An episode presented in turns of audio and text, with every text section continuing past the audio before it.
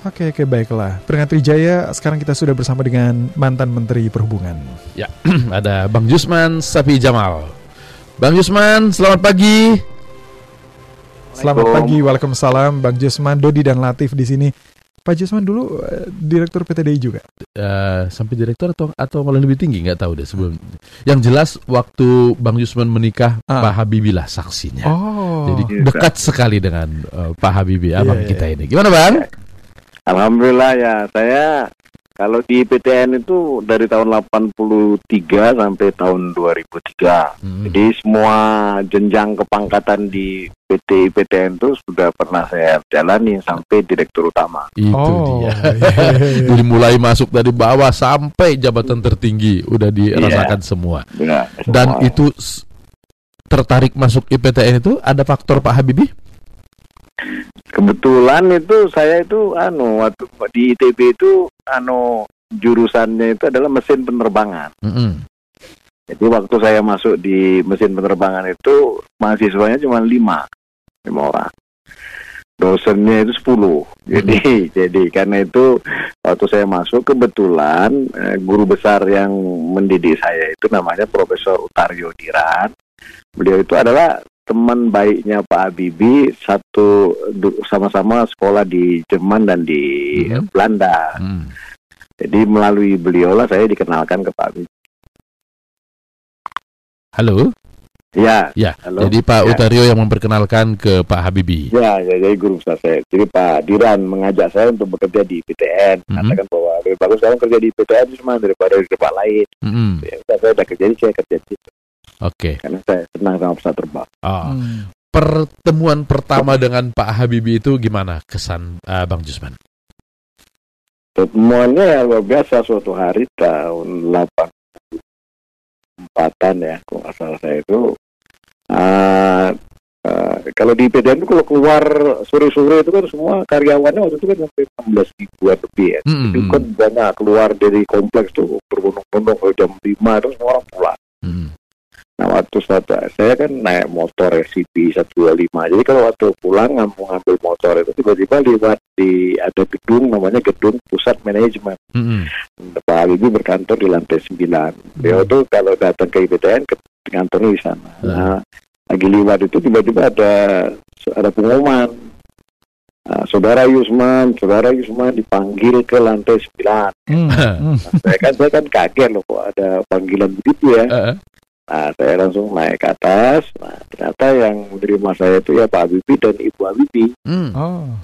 Waktu nah, itu posisi Bang Yusman apa? Waktu dipanggil ke atas waktu itu? itu masih masih baru masuk junior oh, bukan main. Jadi, oh, iya, iya. jadi, jadi saya masuk waktu itu masih ke kantor juga masih pakai jeans sama pakai baju kaos sama celana hmm. sepatunya pun juga sepatu apa sepatu sendal itu hmm. jadi waktu naik itu ya pertama ibu yang udah langsung komentarin Yusman kalau kamu jadi mau jadi insinyur penerbangan baju harus rapi jangan kayak begini gitu. iya iya iya itu perkenalan pertama lah hmm. nah kalau yang kemudian Pak Bibi langsung bilang dia ketawa biarin aja lah si Yusman begini nih kan nah, hmm. saya sekarang mau dapat mau nugasin kamu kamu saya mau didik jadi anu apa uh, perancang pesawat terbang. Mm. Apa karena itu mau saya didik. Nah sekarang saya tanya sama kamu. Kamu tuh mau milih jalan jalannya gimana? Saya terserah bapak, jadi apa saja boleh. Hmm. Terus tapi dia bilang, itu ada dua Wisma jalannya, jalan gampang atau jalan sukar. Bukan hmm. gampang lah, tapi relatif mudah. Hmm. Tapi terstruktur daripada yang lain yang sukar yang mana, yang muda yang bagaimana. Ya lu yang terstruktur rapi itu ya kamu masuk ke sekolah lain, beasiswa, kamu sampai kalau bisa sampai ke MIT kan. Hmm. Kayaknya kamu punya bakat. Yang kedua, kalau anu kerja langsung saya ter, terjunkan kamu ke pusat-pusat industri pesawat terbang dunia. Kerja mana kamu pilih? Nah, pada waktu itu karena saya pikir wah enak juga ya kalau kita kerja ke luar negeri segala macam gitu. Saya bilang saya pilih yang kedua aja pak yang susah. Mm-hmm. Saya bilang kalau kamu pilih jalan yang susah bahaya kamu. Bahaya gitu kan pak. Mungkin kita ini pertemuan terakhir karena belum tentu kamu bisa lolos itu itu susah ya semua mana-mana. Makanya kan terserah bapak ya. Kalau bapak Stein saya ke situ saya ikut saja. Terus kemudian akhirnya saya, saya dikirim langsung ke Spanyol di di Madrid di Getafe. Mm-hmm. di Getafe terus kemudian ditempatkan saya kira ditempatkan kalau insinyur kan biasanya tempatnya itu di ruang desain ya. Tapi sama di beliau itu saya malah ditempatinya itu di hanggar di mm. pabrik. Di hanggar pesawat terbang.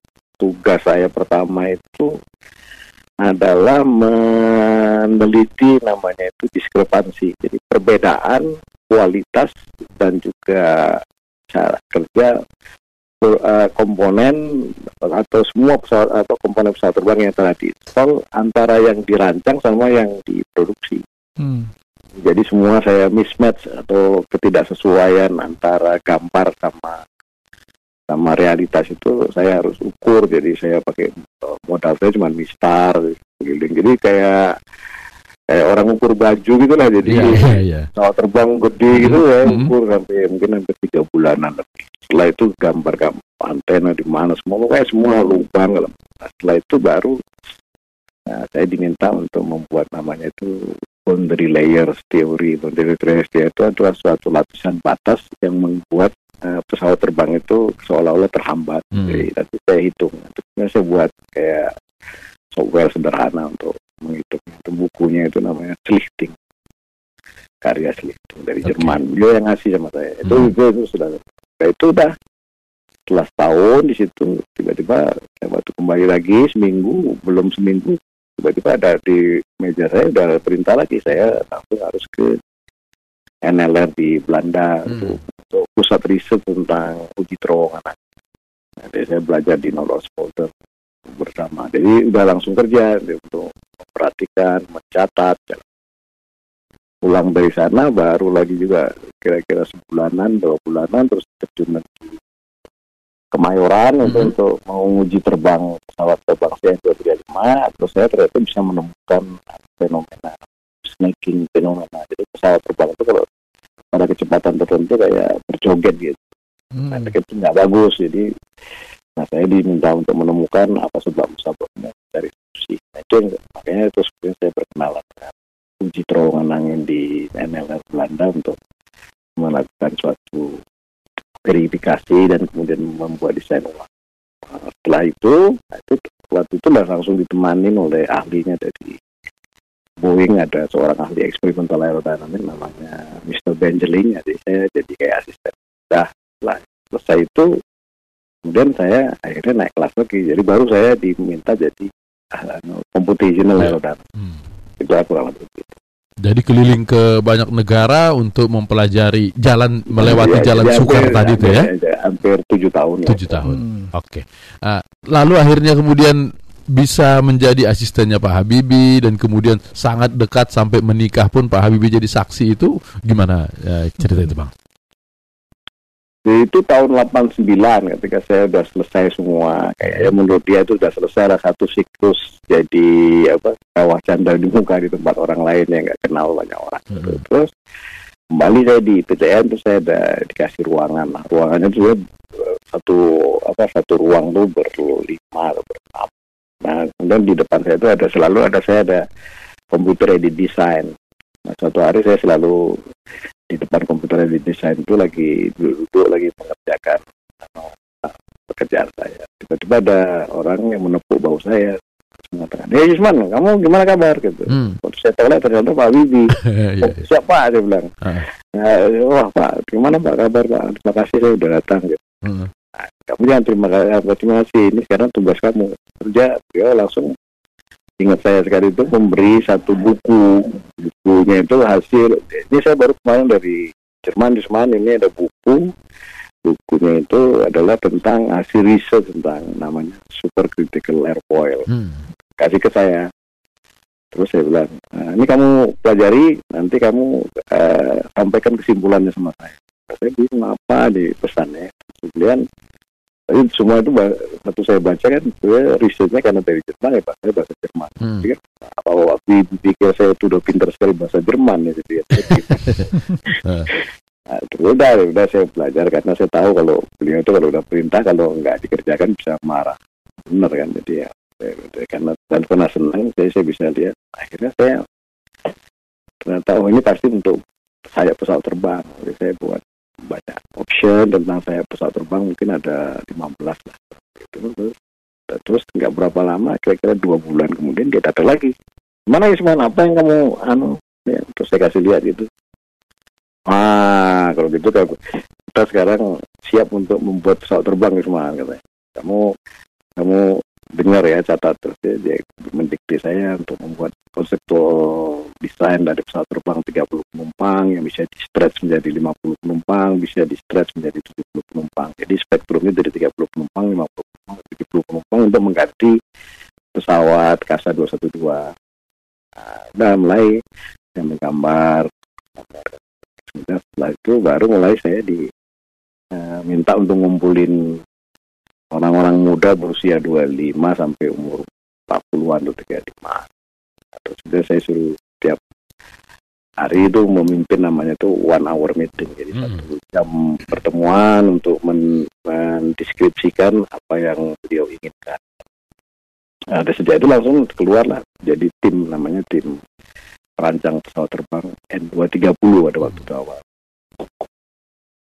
Dan itu sampai tahun 95 pesawat itu berubah menjadi pesawat terbang N235. N235 itu ya? Hmm. N250. N250, iya, iya, iya.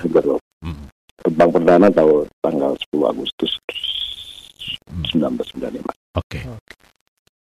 Dan soal kedekatan Bapak itu tadi, uh, yang saya tanya di awal, kemudian menjadi uh, meminta Pak Habibie menjadi saksi pernikahan saksi. itu ini menggambarkan kedekatan Bapak dengan Pak Pak Habibie kedekatan Abang Ya karena kalau selama jadi menisa pesawat terbang itu selama hampir lima tahun dan boleh dikatakan dia itu kalau uh, kan dia waktu itu sibuk sekali ya mm -hmm. jadi kadang-kadang kalau kita dipanggil ke Jakarta dia jarang mereka kalau aku ke Jakarta itu kalau lagi asik dia punya gagasan kan saya bisa dipanggil ke rumah bisa kerja sampai jam tiga pagi Nah, setelah bicara-bicara begitu, suatu hari tahun 89-an itu juga lagi gitu. Dia tanya sama saya, Yusman kamu usianya berapa? Saya bilang, wah, kamu salah sekarang 35 Pak ya. Hmm. 35 dia bilang. Hmm. Kamu harus kawin Yusman. Udah Pak. Waktu itu ibu bilang, nah, ibu mana mau kawin sih Yusman orang kamu tiap hari kamu kasih kerjaan. Kerjaan, kerjaan gitu. nah setelah itu kalau saya bertemu beliau selalu aja tiba-tiba di dalam catatan buku saya itu tiba-tiba nanti ada sekretarisnya bilang Pak Isman ini ada undangan bapak. Nah, dan kita saya diajak makan malam gitu. Atau waktu makan malam itu selalu ada orang yang seolah ingin dikenalkan ke saya. Jadi, Oh, saya pikir wah kok, kok kita nyari istri pun bisa diurusin Pak Habibie repot nih. Iya iya iya iya. Akhirnya saya langsung cari, ya, akhirnya satu hari saya datang ketemu dia Pak saya udah dapat calon istri siapa itu semua hmm. ini anu Pak putrinya Pak Matias Saru putri besar di ITB yeah. hmm. oh itu teman saya itu hmm. kamu nggak bakalan bisa melamar dia Isman nggak punya kredibilitas kamu katanya uh. dia gitu saya yang melamarkan oh uh. alhamdulillah Pak nanti saya yang menikahkan Pak hmm. jadi saya tanggal 1 Desember 2000 1990 eh, beliau menikahkan saya jam okay. 6 sore beliau udah ada. Hmm. Jadi kedekatan secara profesional dalam Dan dunia penerbangan sampai urusan personal nyari ya, istri pun ikut Pak Habibie ya. Jadi jodoh. Ya, uh, selama ini orang kalau mendengar Pak Habibie selalu bilang ini dunia penerbangan. Sebenarnya di dunia lain laut kereta api ada nama besar Pak Habibie juga Pak Habibie di sana. Beliau itu waktu itu jabatannya itu 26 ya. Mm -hmm. 26 anu semua industri strategis beliau diserahkan supaya dikelola. Jadi pindad misalnya sistem senjata. Terus kemudian jadi di pindad eh, sistem senjata itu kan orang mengenal cuma pindad itu dikira senapan serbu. Tapi di PTN sendiri itu ada namanya pabrik untuk membuat torpedo. Mm-hmm. Kemudian juga ada juga buat pabrik buat roket eh, darat udara 40 kilo. Saya pernah jadi direktur bisnis senjata di sana. Nah, terus kemudian eh, itu jadi sistem sistem senjata. Itu sistem antariksa, yaitu misalnya tentang anu beliau tuh punya rencana untuk membuat namanya itu navigasi air navigation base satellite. Jadi di mana pesawat terbang itu mendarat di semua landasan di Indonesia itu dibimbing oleh satelit gitu misalnya. Terus kemudian kereta api beliau tuh yang membuat perancangan supaya tahun 95 itu kereta api Inka itu membuat kereta api agar Jakarta Bandung itu dua jam setengah. Hmm. Jadi semua selalu akan buat habis itu kemudian kapal kapal besar di Palapa eh, di apa di PT PAL. Hmm. Habis itu kemudian juga uh, proses untuk membuat uh, keras steel itu uh, teknologi pembuatan bajanya jadi jauh lebih modern. Habis itu pembuat telepon itu di uh, uh, di inti habis itu kemudian sistem untuk instrumentasi di land jadi spektrum teknologinya bahkan juga Eichmann misalnya hmm. DNA tentang tentang DNA itu Pak Profesor Sangpot itu jadi beliau karena BPPT kan jadi ada BPPT segala macam jadi spektrum teknologinya boleh dikatakan dari penelitian di bawah atom hmm. kurang lebih jadi oh. beliau jadi nggak cuma disebut bapak teknologi, sebetulnya maha, bapak maha teknologi Pak Habib ini. ya. Sekali kata kayak kurang lebih gitu. Jadi beliau ya memang satu-satu. Oke, okay, okay, baiklah. baiklah. Bang Usman, terima kasih sudah berbagi kenangan tentang Pak Habibie ya. ya terima kasih Bang. Selamat pagi. Selamat pagi, pagi. Itu Bang Jusman Sawi Jamal. Uh, Setelah dari IPT, hmm. PTDI, dia kemudian menjadi Menteri Perhubungan, Menteri Perhubungan ya? dan sekarang Komisaris PT Kereta Api Indonesia. Okay. Baiklah, tetap di sini di 3 FM Drill News Information. Uh.